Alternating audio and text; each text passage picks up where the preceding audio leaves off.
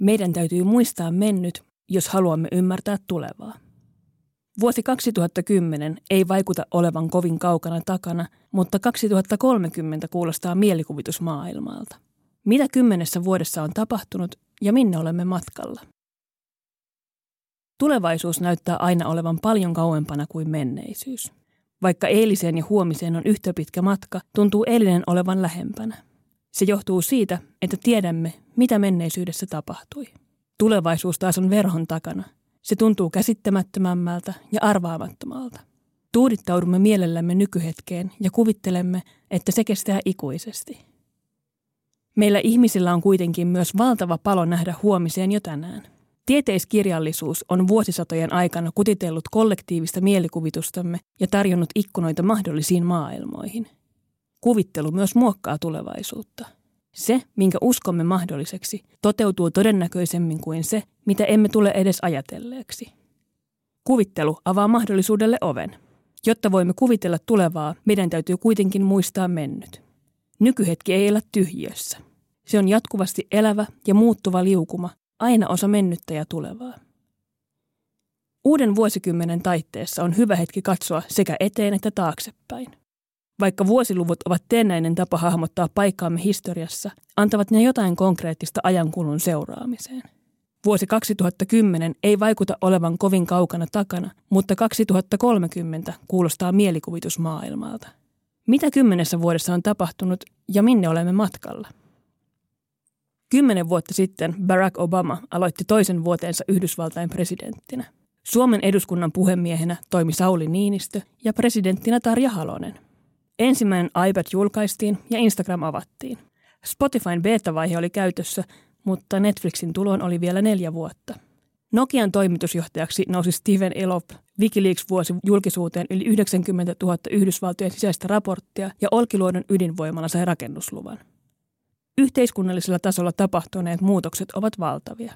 Vuoden 2010 maailma näyttää nykyhetkestä käsin katsottuna viattomalta pikkulapselta, joka ei vielä tiedä mikä siihen osuu.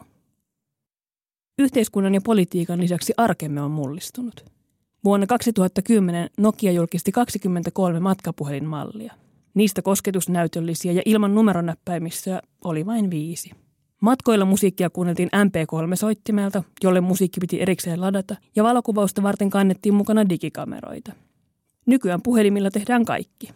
Kirjoitamme pitkiä tekstejä, osallistumme aktiivisesti politiikan ja uutisten kommentointiin, maksamme ostoksemme ja kuvaamme kaiken ympärillämme. Olemme aktiivisesti mieltä kaikesta ja kerromme mielipiteet kaikille, haluttiin niitä kuulla tai ei. Kirjat, musiikki ja elokuvat löytyvät taskusta suoratoistona. Vuonna 2010 olisi tuntunut älyttömältä väittää, että suuri osa niin töistämme kuin vapaa-ajastamme hoituu yhdellä laitteella. Nyt on mahdoton kuvitella tulevaisuutta, jossa palaisimme useiden eri laitteiden käyttäjiksi. Pidämme itsestäänselvyytenä, että puhelimen kehitys vain jatkuu. Teknologisen kehityksen lisäksi maailman on muuttanut ilmastokriisi.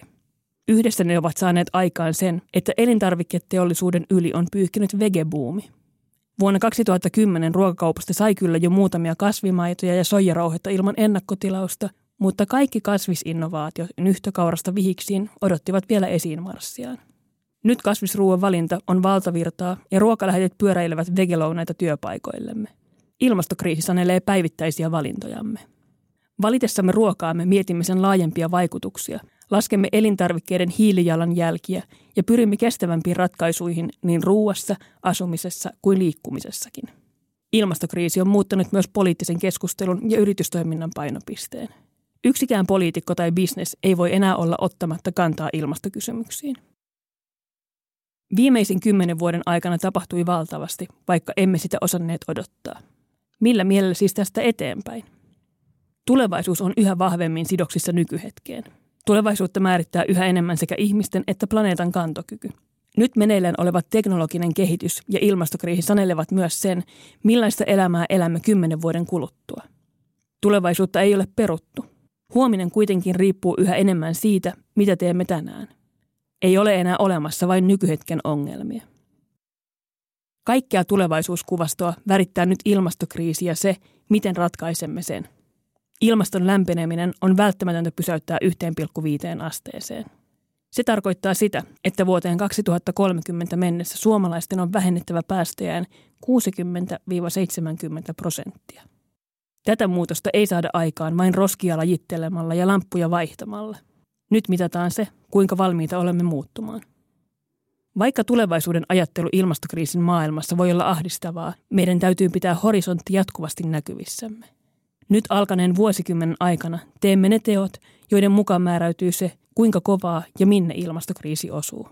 Moni nyt itsestään selvältä vaikuttava asia tulee näyttämään aivan toisenlaiselta vuosikymmenen kuluttua. Tulevaisuuteen ei kannata suunnata sokkona tai yksin. Reseptejä muutokseen on tarjolla.